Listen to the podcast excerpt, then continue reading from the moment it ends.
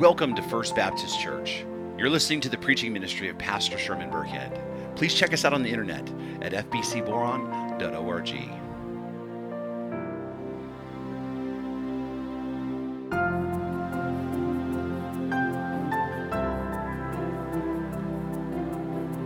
Romans chapter 6, beginning in verse 15, in the word of the sovereign Lord reads What then are we to sin because we are not under the law but under grace?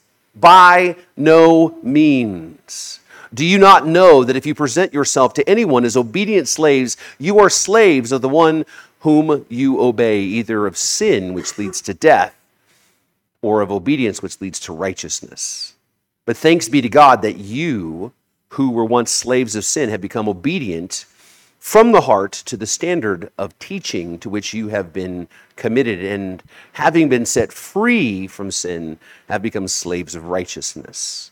I am speaking in human terms because of your natural limitations. For just as you once presented your members as slaves to impurity and to lawlessness, leading to more lawlessness, so now present your members as slaves to righteousness, leading to sanctification. For when you were slaves of sin, you were free in regard to righteousness. But what fruit were you getting at that time from the things of which you are now ashamed? For the end of those things is death. But now that you have been set free from sin and have become slaves of God, the fruit you get leads to sanctification and its end, eternal life. For the wages of sin is death, but the free gift of God is eternal life in Christ Jesus our Lord. This is the word of the Lord. F. F. Bruce once wrote, Those who have been justified are now being sanctified, and those who have no experience of present sanctification have no reason to suppose they have been justified. Well, I want to welcome you back to our series on the book of Romans entitled The Power of the Gospel. As, uh, as you're aware, we took a short break from Romans and we spent about six weeks in a series about living on mission for Christ. And with that, the truth is these things are related. Because if there are two things that we are passionate about here at First Baptist Church in Boron, it is about the gospel and it is about the mission of Christ. As we have said on many occasions, we exist for these two things.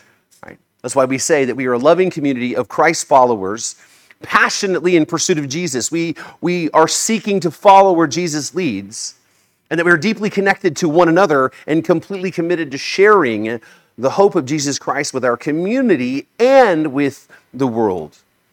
We are all in for, for the mission of Christ and bringing the gospel to the world. And as Paul says, the gospel is the power of God for salvation. And so we spent six weeks talking about the mission of Christ and our part in that. And now we return to our in depth um, examination of the gospel that Paul presents in Romans.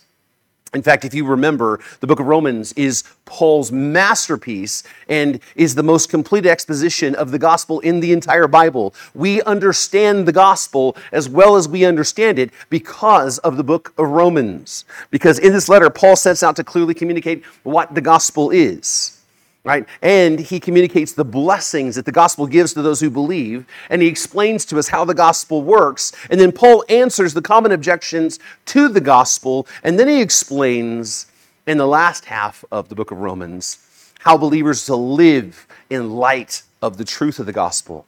The letter to the Romans is the master treatment of the gospel, and that is why we as a church are making our way through the letter. It's so that we, as a church family, can be steeped and saturated by the truth of the gospel, so that we can that we can know it deeply, and then we can communicate it clearly. Now, that being said, today's text is a bit heavy. And so I want to take a moment to look at verse 19, just right from the outset. Because I want you to notice what Paul says here. This is important.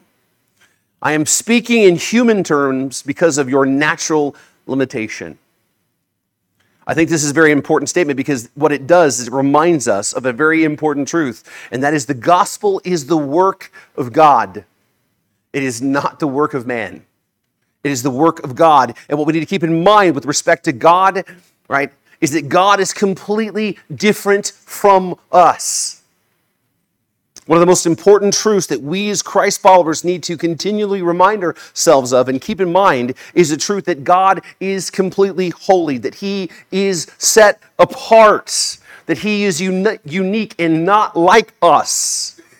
That God is unlike anything else in the universe. This is why there's a prohibition against idolatry and making idols of God, because nothing we could make could ever represent God. Because He is eternal and everything else, including the universe, is temporal. God is self existent and independent, and everything else is, exists because of God and is dependent upon Him. God is all powerful, and we are not. God is all knowing. He knows the past, present, and future, and all possibilities. We can't even remember what we had for lunch yesterday. God is perfectly wise. He is perfectly just. He is perfectly righteous. He is all the things that we are not. And though we may be created in God's image, He is not like us. He is altogether different from us. In fact, Paul make I mean, God himself makes it very clear in Isaiah 55, verses 5 through 9. He says, if there's a set of verses again worth remembering, it's this For my thoughts are not your thoughts Neither are your ways my ways, declares the Lord. For as the heavens are higher than the earth, so are my ways higher than your ways, and my thoughts than your thoughts. That is the truth that we need to understand. God is different from us. And oftentimes, the truth about Him and how He relates to us is difficult to understand because we have limitations, as Paul says. He tells us, I am speaking in human terms because of your natural limitations. We have limitations in how we're able to understand God and what He does. We can only understand things that we really have a reference point for. And because we are limited to human language and, you know, and human analogies, oftentimes the words that we use to communicate the truth about God fall short. And so, what Paul is saying is the analogies that he's using in this text have their limitations. What Paul says here in human language is difficult to fully grasp because Paul in this text is un- attempting to unpack for the Roman church an important truth that we've already touched on the last time we were in Romans. And that is this tension that exists in the truth that we are saved by grace alone, through faith alone, in Christ alone, and the truth that those who are saved will still live lives that are not defined by sin. In fact, he's attempting to answer the objection being raised in verse 15 here. Paul recites for us an objection to the gospel that he's probably heard many times before, right? What then are we to sin because we're not under the law but under grace? Since we are not under the law but under grace, right? Does that mean that obedience doesn't matter? Does that mean that we can just sin and do whatever we want? And Paul immediately says, by no means. Right? And Paul then begins using human examples to explain why. He uses the analogy here about slavery and servitude and obedience to help paint a picture of the truth. But this analogy still falls short of fully explaining of how it works. In fact, one of the toughest, this is probably one of the toughest texts in Romans and if not one of the toughest texts in the New Testament to fully unpack. There are, there's a lot here, right, in these few verses. And Paul says we have natural limitations, and so we must use human language to communicate with us. Now, I bring this up because, as I said, there's a lot in this text today. I've really been praying for six weeks getting to this text on how to approach this. Do I break this up into three more sermons? Or we, do I just you know, or do I just get to the heart of the issue, right? I mean, the reality is, is there's a lot here, and I don't want to lose you in the weeds, right? There's a, there's a lot of theology and a number of difficult expressions in this text. Even Paul says it's a bit difficult to understand. And so, with that, I'm, I'm going to do my best to help unpack this for you, right? Because the truth of this text is important, but, but I want to keep this from turning into a three hour lecture on Greek grammar and the various perspectives on how to interpret all the various issues in the text. And so it may seem I'm going to go pretty fast today. And you still, after we're done, may have questions about the different issues in the text, and that is okay.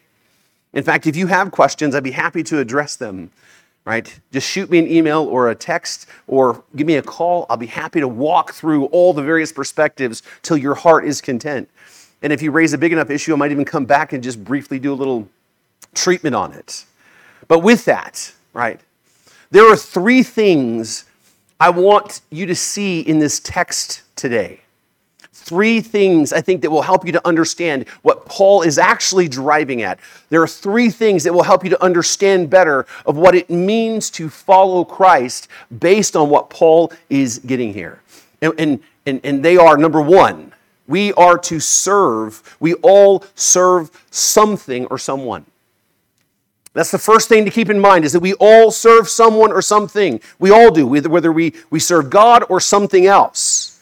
And this is really going to be important for us to keep our heads wrapped around as we go through this text. Number two, right? And you'll see this. But number two, serving or obeying sin leads to destruction and death, but serving God leads to life. This is an important argument that Paul is going to explain. Right? And he's going to use this to explain how Christians are to live. Number three, justification is by grace through faith, but sanctification is by grace and grace driven effort. And that might not make a lot of sense right now in this moment, but as we walk through this text, these three points will become a lot more clear as we go along. They will help you to see what Paul is talking about. If I can help you to see these three things, then we will have successfully walked through this part of, of Romans. Now, before we we jump all the way in here. Let's just remember and think about where we are in the text. Let's think about the context, right, of where we are in the letter. If you remember, Paul wrote the letter to the Romans to explain what the gospel is in complete detail. He begins by explaining that, that the gospel is the power of God for those who believe it. And he begins to tell us exactly what the gospel is. He, he says, beginning in chapter 1, that it's the bad news that all of humanity is in rebellion to God and is rightfully under God's wrath and his judgment.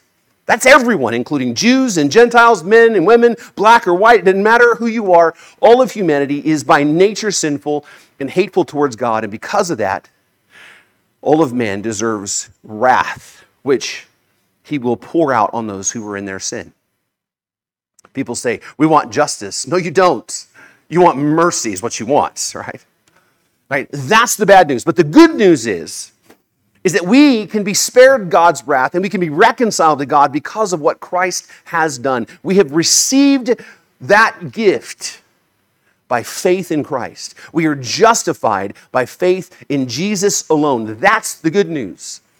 Right? That's the good news that we take out to the rest of the world. It doesn't matter who you are, it doesn't matter where you've been, it doesn't matter what you have done. If you believe the gospel, if you put your faith in Christ, as your Savior, then you were saved.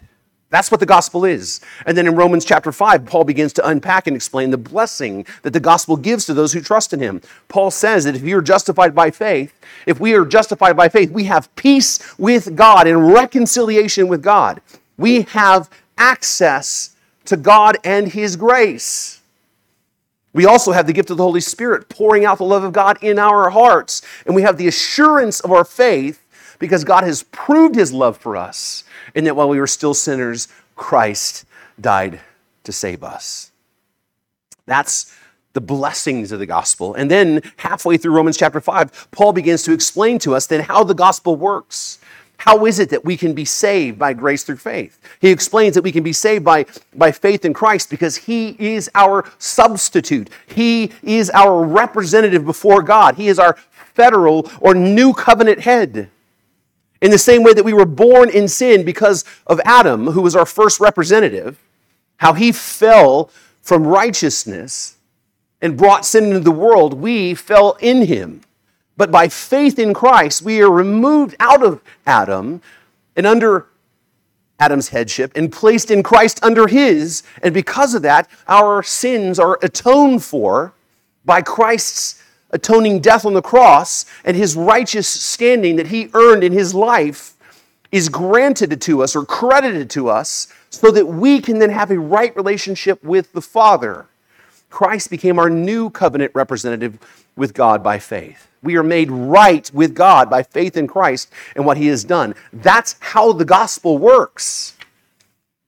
Then in chapter 6, Paul begins to deal with the tension between being saved by grace through faith and the very real expectation that those who are in Christ will not continue to live lives that are dominated by sin. Not to say that those in Christ won't sin from time to time, right? But they won't live lives that are dominated or defined by sin. They won't live in unrepentant sin. But for some reason, the human mind seems to think that being saved by grace means the law no longer matters. For some reason, the human mind wants to believe that being saved by grace means God's standard of righteousness by which He judges the world somehow has changed and that sin no longer is an issue. For some reason, humanly speaking, our minds equate grace with a license to sin. That somehow grace and the law are mutually exclusive. And if you look at, at the Christian world around you, if you look at American Christianity, you see that that really explains a lot of what we see in the landscape. Because so many people think that God's grace means that the law is irrelevant and sin isn't a big deal anymore. So many people believe that if you just, if I just walk down the aisle, if I'll just, you know, make an emotional profession of faith, that I am saved no matter what, even if I live like a demon. Well, Paul begins to address this issue in chapter 6. And he began by asking the question in verse 1 If grace abounds where sin abounds, then should we not continue to sin so the grace of God would abound all the more? Or, in other words, if grace is made manifest and put on display because of our sin, shouldn't we just sin a lot more so there'd be a lot more grace for the world to see? And Paul says, No way. And he explains that in a very real way, believers have been supernaturally united with Christ. And because of that union, and because Christ is our covenantal representative, we, along with Christ, have died to sin. And Paul explains that not only have we died to sin with Christ, but we have been raised to new life with Christ. And because of that, and because of our union with Christ, we are no longer slaves to sin. That, that, that sin no longer has mastery over us because we're not in Adam anymore. We are in Christ. We are free from the bondage of sin. And as such, Paul says we ought to use our bodies, right, and our body parts specifically, not as weapons of sin, but instead we'd use those things as, as instruments or weapons of righteousness. We ought to pursue righteousness in our lives. Paul says, since we are new creatures with brand new natures, because of this union with Christ, sin is not our master. We ought to live that way. We ought to live lives as those who've been set free. And he says, if this is because we are not under the law, but under grace, we ought to live lives that honor God because God, by his grace, has set us free. But again, the human mind struggles with this as we will see in the text today. In fact, Paul in today's text addresses the same issue by addressing another objection to the gospel, right? which is found in verse 15. What then are we to sin because we're not under the law but under grace? Since we are under grace, does that mean that the law doesn't matter anymore? Since grace is what saves us from our sin and not our obedience to the law, does that mean that the law doesn't matter, right? To the point that we can just sin all we want? Since we're under grace, can we just live like the rest of the world lives? That way we don't have to really like press so hard out against the world. Can we just live like the world lives, sinning as if it's not a problem? And I'm going to tell you right now, when you see a lot of what passes for the American church, they would say yes. Right? Because again, the human mind wants to see grace and the law as mutually exclusive. But Paul again issues the answer in the Greek that is very emphatic. He says, right, it's translated by no means, but really it means may that never be. Or may the Lord never allow that to happen. Or more to our language, there's no way in the world. No, we are not to sin since we're under grace. Now, Paul has already addressed the issue this issue in the first part of chapter 6, but for some reason, this is a truth that many people struggle to reconcile. Again, let me I want you to hear me. It is true. We are saved by grace through faith in Christ alone. Period. That's the basis of our salvation. And we cannot earn God's love, right? And our obedience to the law has nothing at all to do with making us right with God. In fact, our attempts to make God love us by obeying the law is heretical. And, and, and those who think that our good deeds help us to be saved are not believers. In fact, I had an interaction online with somebody who tried to explain that, uh, how he understood repentance, and he said, We are saved by grace only after all that we can do. Now, I'm not going to mention what group that he comes from. We're pretty familiar with that. But I told him, I said, that is, that is heresy. That's the, that's the complete opposite of the gospel. The gospel is you can't do it no matter what. We're not saved by what we do, but by what Christ has done and our faith in that. We are saved by grace alone, through faith alone, in Christ alone. We are justified by faith apart from works. That is the immutable, unchangeable truth of the gospel.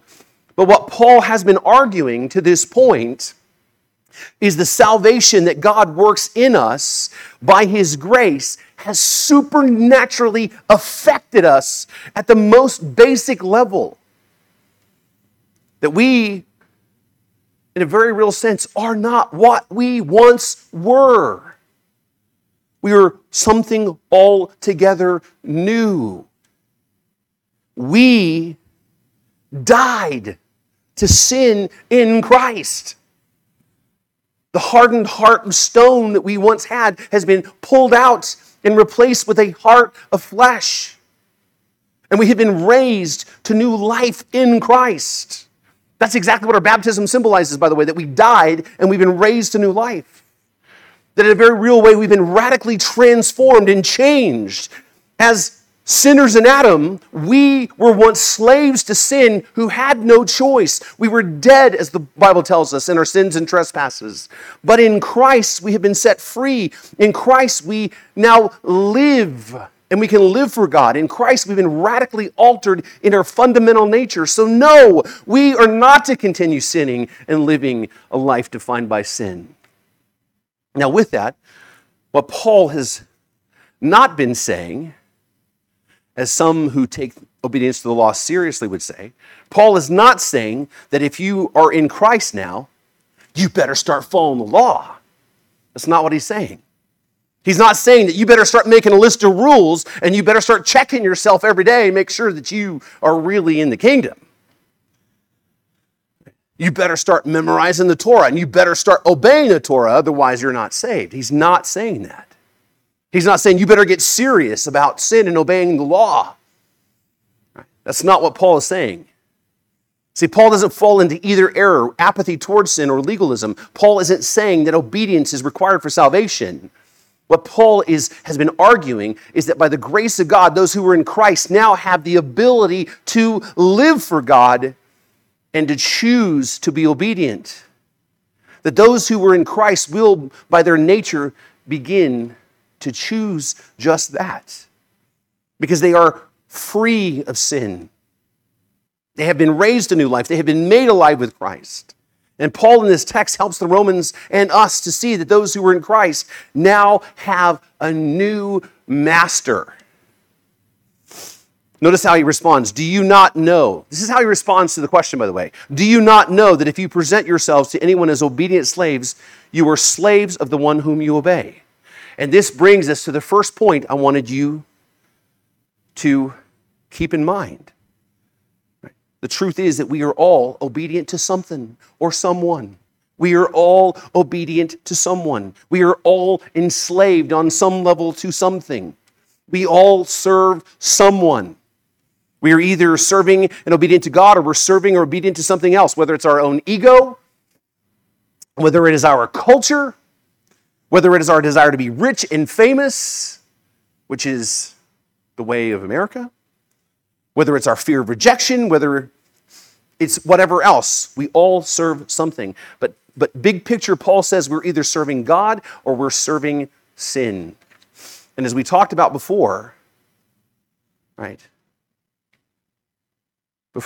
Before Christ, while we were in Adam, we didn't have the ability to serve God. Right? The, the scriptures make that clear because we were by nature what? Children of wrath. Paul says in Ephesians chapter 2, we were dead in our sins and trespasses. Right? We were unable to obey God. We were unable to live for Him. And so we only had one choice, and that was to serve our sin nature. We did what our sin nature bid us to do. And we were very obedient slaves. We, we were willing slaves to sin, willingly submitted to its power, and powerless to escape it on our own. But again, in Christ, we have been set free. In fact, Paul says in verse 17, but thanks be to God that you have, that you who were once slaves of sin have, been, have become obedient from the heart to the standard of, of teaching to which you have been committed, which is the gospel, and having been set free from sin, have become slaves of righteousness. Now, there's a lot here to talk about, but I want to focus here. Right? Paul said that we were once slaves of sin, and we have been set free. We have been set free from slave, uh, from the from slavery to sin Sin was our master, but not any longer. But notice he doesn't say, I want you to hear me. Notice he doesn't say that we've been completely set free. Right? We are not set free to be on our own. He says, You have been set free from sin and have become slaves of something else. And this is important for us, right? Because no one is ever completely free. I don't care who you are and what you think. No one in this world is completely autonomous. No one is completely free from all obligations. No one is a, a law unto themselves. Now, a lot of people in our culture, you know, today believe that they possess true libertarian free will and they're able to live however they want and live, live lives that are not obligated, you know, or, or enslaved to anyone or anything. But that's just simply not true. We are all obligated and enslaved to something or someone, even in this physical world, in this physical life. As Americans, we are still obligated to federal law. You still have to pay them taxes. Because guess what will happen if you don't? The government will get theirs. Right? And we are still obligated to the, to the law of California. Our lives are heavily influenced by what comes out of Sacramento, whether we like it or we don't. And we were obligated to pay our bills. Just try not paying them for a long time. Right? You'll find out that you're not very free. And we must serve someone or something to be able to pay our bills, whether we have jobs or we're on assistance. We're not completely free. No one is completely free. And it's the same thing spiritually. We all serve something, we all worship something. We are bound to something or someone. We either are slaves of sin or we are slaves of righteousness or the author of righteousness, which is God. There is no in between, by the way. We will all serve something or someone. There is no neutral ground. As we've said many times before, there's only two kinds of people in the world those that are in the kingdom and those who are not in the kingdom. That's really how the world gets divided up. There are those who are in Christ and those who are not. There are those who are slaves of sin and there are slaves of righteousness. There is no in between. And notice Paul makes a point to explain that those who, or what, explain that, that, that what we serve or who we serve has huge consequences for our lives. He says, he says that, that, that you're slaves of the one you obey, either of sin, which leads to death, or of obedience, which leads to righteousness. And then he further says, For when you were slaves of sin, you were free in regard to righteousness, but what fruit were you getting at that time from the things of which you're now ashamed? For the end of those things is death. But now you've been set free from sin and have become slaves of God. The fruit you get leads to sanctification and its end, eternal life. Who you serve radically has different consequences for your life. The consequences of sin is what? Is death. And we know that. In fact, that's the second point I wanted you to be aware of and to, to keep in mind as we go through this text. The consequence of obedience to sin is death. As Paul says at the end of this scripture, the wages of sin is what? Death. The outworking of sin is death. Paul, if you remember in Romans chapter 5, said when Adam sinned, sin entered the world, and, and Adam's sin brought what? Death. And death spread to everyone because everyone sinned. This is an immutable truth, and we know it. Right? Sin always brings death in some form. And not only does it bring physical death and spiritual death, it brings death to every part of our lives. And we've seen it, right? We have seen how sin destroys families. Sin destroys friendships. Sin like pride and betrayal and gossip can kill friendships. We've all experienced that. Sin destroys communities. I mean, look at how sin, the sin of addiction and the sin of laziness and the sin of unforgiveness has been destroying our community from the inside out. Those who've lived here in Boron for any length of time will say this is not the same town that they lived in before. Sin destroys and kills marriages. The sin of neglect, the sin of infidelity, the sin of jealousy can kill a marriage. Sin destroys jobs and careers too. How many people have lost their job because of sin? How many people's careers, including so many pastors we see in the news, how many of their careers have been destroyed because of sin? The natural, immutable byproduct of sin is death and destruction. You cannot have one without the other. And as Paul is saying, we once were enslaved to sin, and because of that, we were destined to experience all manner of death. But most importantly, we're going to experience permanent death, which is hell. Now, the point that Paul is making here is like the one he made when he asked, How can someone who died to sin still live in it? I mean, we can ask the question this way How is someone who has been born again, who has been redeemed by God, who has been set free from the bondage to sin, how are they going to live a life where they're willingly choosing death by voluntarily giving themselves back over to slavery to sin? That's the question he's asking. That's the point. Serving sin leads to destruction. How can anyone who has been radically transformed willingly choose a life, willingly choose to live a life again that is completely dominated by sin and death? And the answer is he can't and he won't because he has been made new. He has new desires, new affections, a new heart. He has been united with Christ. He has been set free from sin. He has a new master. Again, Paul says, Do you not know that if you present yourself to anyone as obedient slaves, you are a slave of the one of the of the one whom you obey, either of sin, which leads to death, or of obedience, which leads to righteousness. But thanks be to God that you have you who have were once slaves of sin have been become obedient to the heart of the standard, obedient from the heart to the standard of teaching which you were committed, and having been set free from sin, have become slaves of righteousness. Those who have been set free from sin have a new master. And Paul calls this new master obedience in verse 16, and then righteousness in verse 18. But then he calls our new master God in verse 22. That's the point that he's making. Now, without getting too deep into the theological weeds, the master that Paul is ultimately talking about here is Christ. Christ is our new master. He is our Lord. He is the one who purchased us from the slave market of sin. We belong to him. And the consequences of being obedient to Christ, right? By the way, how are we obedient to Christ?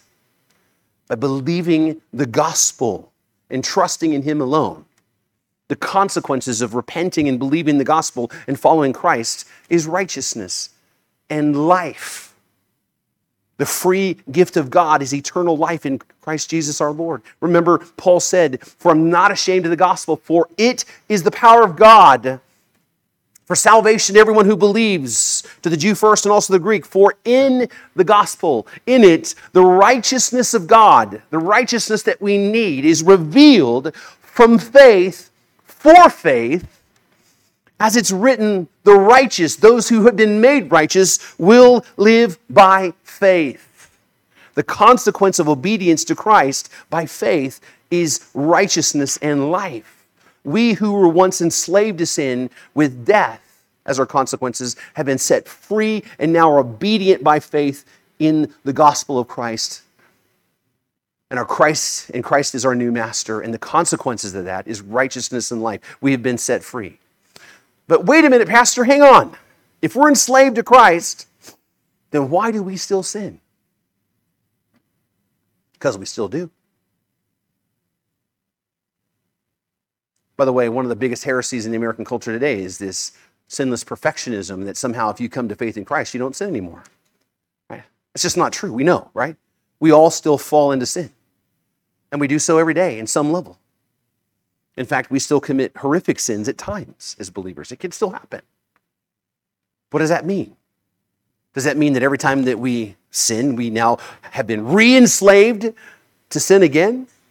Does it mean that we change masters back and forth? Some people say that it's the truth, right? Does that mean that we lose and regain our salvation only lose it again the next time that we sin? Or do we perpetually just, you know, are we, are we changing owners like about every 20 minutes in our lives? No. This is what Paul says in verse 19. I'm speaking in human terms because of your natural limitations. Paul's analogy of slave and slave master is a human idea that helps us to understand the truth, but it's not perfectly communicating what Paul is driving at. Remember, the question isn't, right? All in chapter 6, never once does Paul ask the question, right? Will Christians sin or fall into sin from time to time? That's not the question that's being asked. The question is if we're under grace, right? Then are we to sin or live a life of willful sin? Is, is our lives supposed to be defined by sin because we're not under the law anymore, but under grace? That's the question. And Paul's overarching answer is no. A person who has come to faith in Christ has experienced a radical supernatural transformation. He has died to sin. He has been raised to new life. He has been taken out of Adam and placed into Christ. His sins are atoned for. His clothes, he's been clothed in the righteousness of Christ, and he's been set free from sin. And he's committed himself to his new master, Jesus. So, no, it's impossible for him to live a life dominated by sin. It's impossible for him to live a life defined by unrepentant sin. It's impossible for him to be enslaved to it again. And so, it's not that we won't ever sin. It's not that we won't ever commit sins. It's not that, it's, it's that if you were in Christ, the truth is, if you were in Christ, you have been brought from death to life. And, and if you have repented and believed the gospel, your life will be marked by continual, willful obedience to Christ and not your sin. Your life will be marked by growing in obedience to Christ. And that obedience will produce something in your life. Notice what Paul says. For just as you once in the past presented your members or the parts of your body as slaves to impurity and lawlessness, leading to more lawlessness, now present your members as slaves to righteousness, leading to sanctification. Now, this word sanctification, this is, this is important because Paul actually repeats it again in verse 22. He says, but, how, but now that you have been set free from sin and become slaves of God, the fruit you get leads to sanctification and its end, eternal life. Now, this is where Paul addresses the Christian life as we begin to struggle with the remaining sin in our lives. Paul introduces us to the idea of sanctification. Now, the word sanctification means to be set apart or the, word sanctify means to be set apart. And sanctification then would be the act of setting something apart. And for the Christian, sanctification is the process by which God sets us apart from the rest of the world that is enslaved and covered up in sin. Sanctification is where Christians are being changed and transformed in such a way that we no longer are like the world anymore. We become different in the way that God is different from us, by the way. We become different to the world. That's why Christians stick out like sore thumbs. That's why we're so peculiar. That's why I don't fit in with some of the guys I hang out with when I, when I coach. They talk about things that I just don't talk about. They act in certain ways I just don't act. I love them, they love me, but guess what? We are different. Right? In fact, sanctification is part of the process of our salvation. Right? It is part of how God is saving us right now. You see, salvation has several facets to it. And it all begins with regeneration. We are born again by the power of the Holy Spirit, where God supernaturally changes our hearts. Remember, Jesus said, No one can enter the kingdom of heaven unless they have been born again. Regeneration is where God takes your dead, takes who you were, dead in your sins, and makes us alive. And then there's justification. This is where we are saved by God from the penalty of our sins by grace through faith. Paul has argued throughout the beginning of Romans, in the first part of Romans, that the moment we put our faith in Christ, the moment we believe the gospel, we are justified. Period. End of story. It is once and done. We are declared righteous. It is a judicial act of God. We are justified by faith. And it's not because of us, it's not because of what we can do for God, it's because of what Christ has done for us and then our faith in that. Our justification means God's justice has been satisfied on our behalf, and the penalty of that sin has been paid by the blood of Christ, and now we have peace with God. We are, in a very real sense, already saved. But later on, Paul will talk about glorification. And glorification is when we will finally, in the future, be completely saved from the presence of sin. We will be saved from sin's influence in our lives. It won't affect our minds and our hearts and our bodies anymore. This is when we will be with Christ, either after our death or when he returns.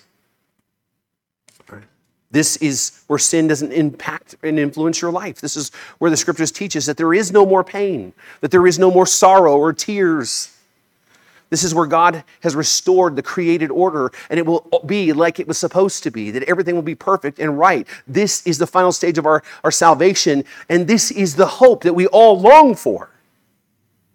This is what we sang about this morning. How long, O Lord? This is, this is why we can say that salvation, as we talked about before, is already, but not yet. But then we but then as we live here and now, and uh, you know, justified and saved from the penalty of sin, we are still influenced by sin. Remaining sin in our lives and sin from the rest of the world continues to impact us. Well, what Paul is drawing our attention to is the present tense reality of salvation, the fact that we are actively right now being saved. We have been saved from the penalty of sin. We are now, and, and, we will one day be saved from the presence of sin, but right now we are being saved actively from the power of sin. Those who have been justified right now are being saved from the power of sin. And that is through the process of sanctification. God, by the power of the Holy Spirit inside of you, is sanctifying you. He is changing you from the inside out, conforming you more and more into the image of Christ. That is the fruit of our obedience to the gospel. As Paul says, but now that you have been set free from sin and have become slaves of God, the fruit you get leads to sanctification. That is the marvelous truth that Paul is pushing us toward. Those who are in Christ will not live lives dominated by sin. Though they may sin, they will not be defined by it. And the remaining sin in their lives is being progressively dealt with by God through the power of the Holy Spirit through sanctification. God, by by the work of Christ justified you by faith, God, right now, by the power of the Holy Spirit, is sanctifying you. He is slowly saving you from the power of remaining sin in your life. He is convicting you of your sin. He is changing you so that you will grow in holiness and obedience to God's commands. If you've been a Christian for any length of time, you will recognize this sanctification in your life. The sins that you once loved, you now hate. The things that, that didn't bother you before convict you. And if you're growing, if you, and in you is a desire, a growing desire for holiness and obedience. And, and even though that you fall short, you recognize it. You recognize it and, and, and you desire for God to change you. you. If you're like me, you're like begging, Lord, change my heart. I don't want to be this way anymore. Sanctification is, is the present tense part of salvation where you're being actively saved from the power of sin so that you can grow in obedience to God's commands. Now, as we wrap up chapter 6, it's important that we just take a couple of minutes and just unpack some things about sanctification. And the first thing we need to understand is that justification is a one time judicial act of God where we are saved by grace through faith from the penalty of sin. Sanctification, on the other hand, is the ongoing act of God where we're being saved from the power of sin. Glorification is the final act where we will be saved from the presence of sin. So, justification is where we've been saved in the past. Glorification is where we're going to be saved in the future. Sanctification is where we're being saved right now in the present. Now, an important distinction that has now this is an important distinction that has huge implications for our life. Justification is by grace through faith, right? It's finished, right? And our responsibility is to rest in that truth. But sanctification is by grace and grace driven effort. This is the third point I wanted you to keep in mind. This is what we're wrapping up with.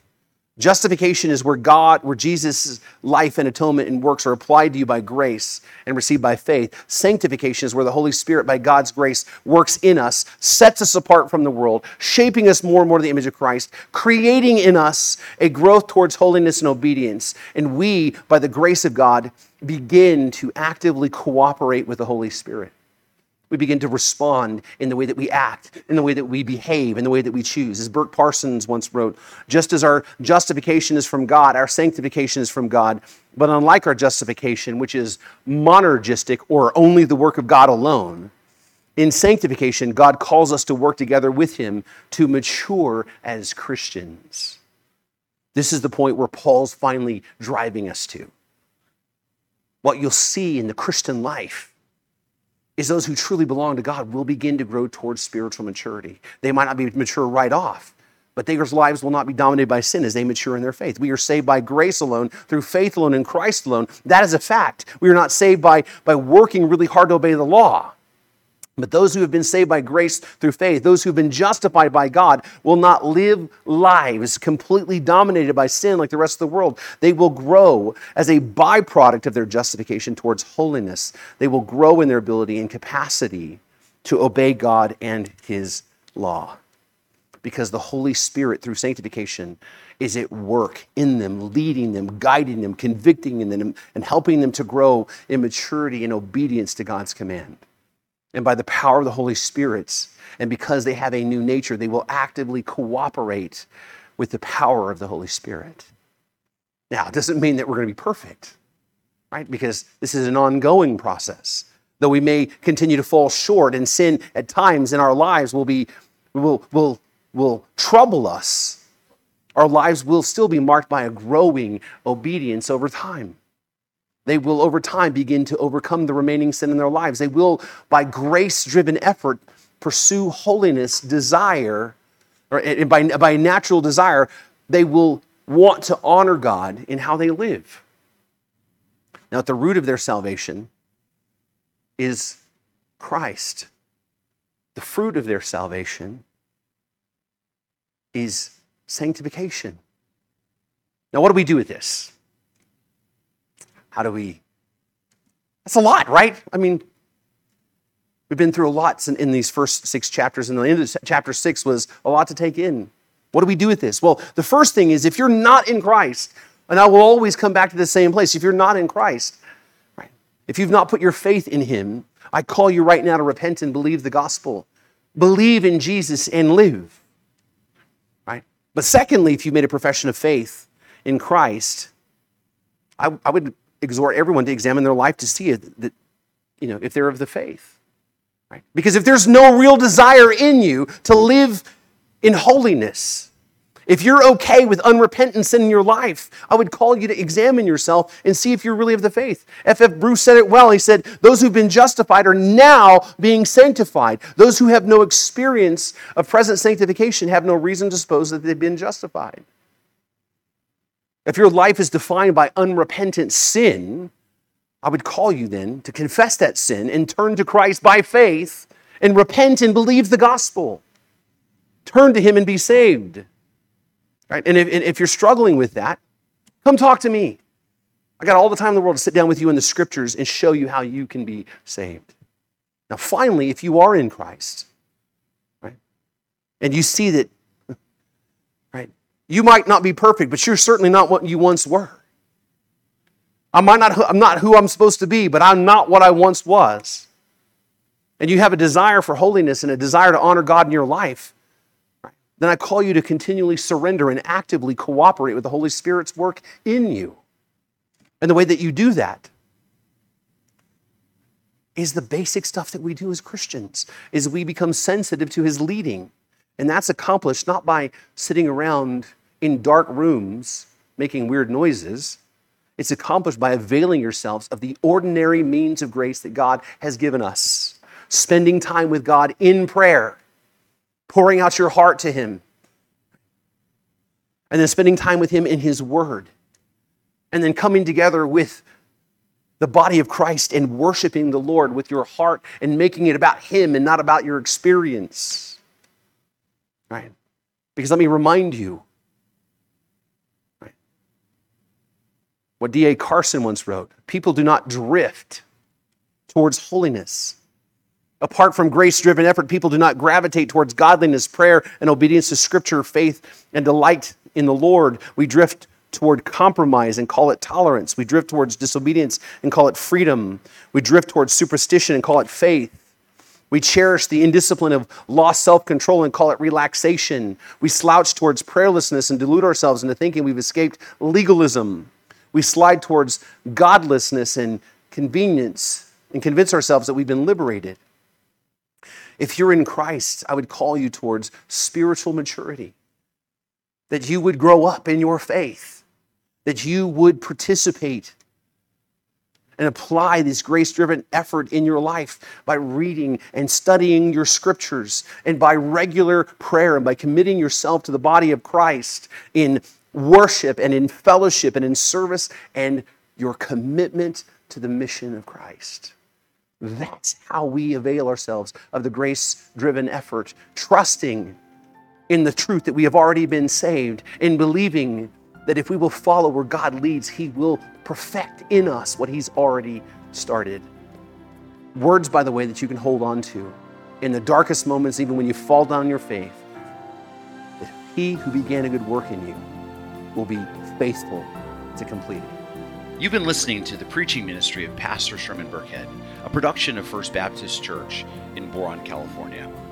Our website address is fbcboron.org. And would you please consider partnering with us financially as we work to share the hope and the gospel of Jesus Christ with our community and our world?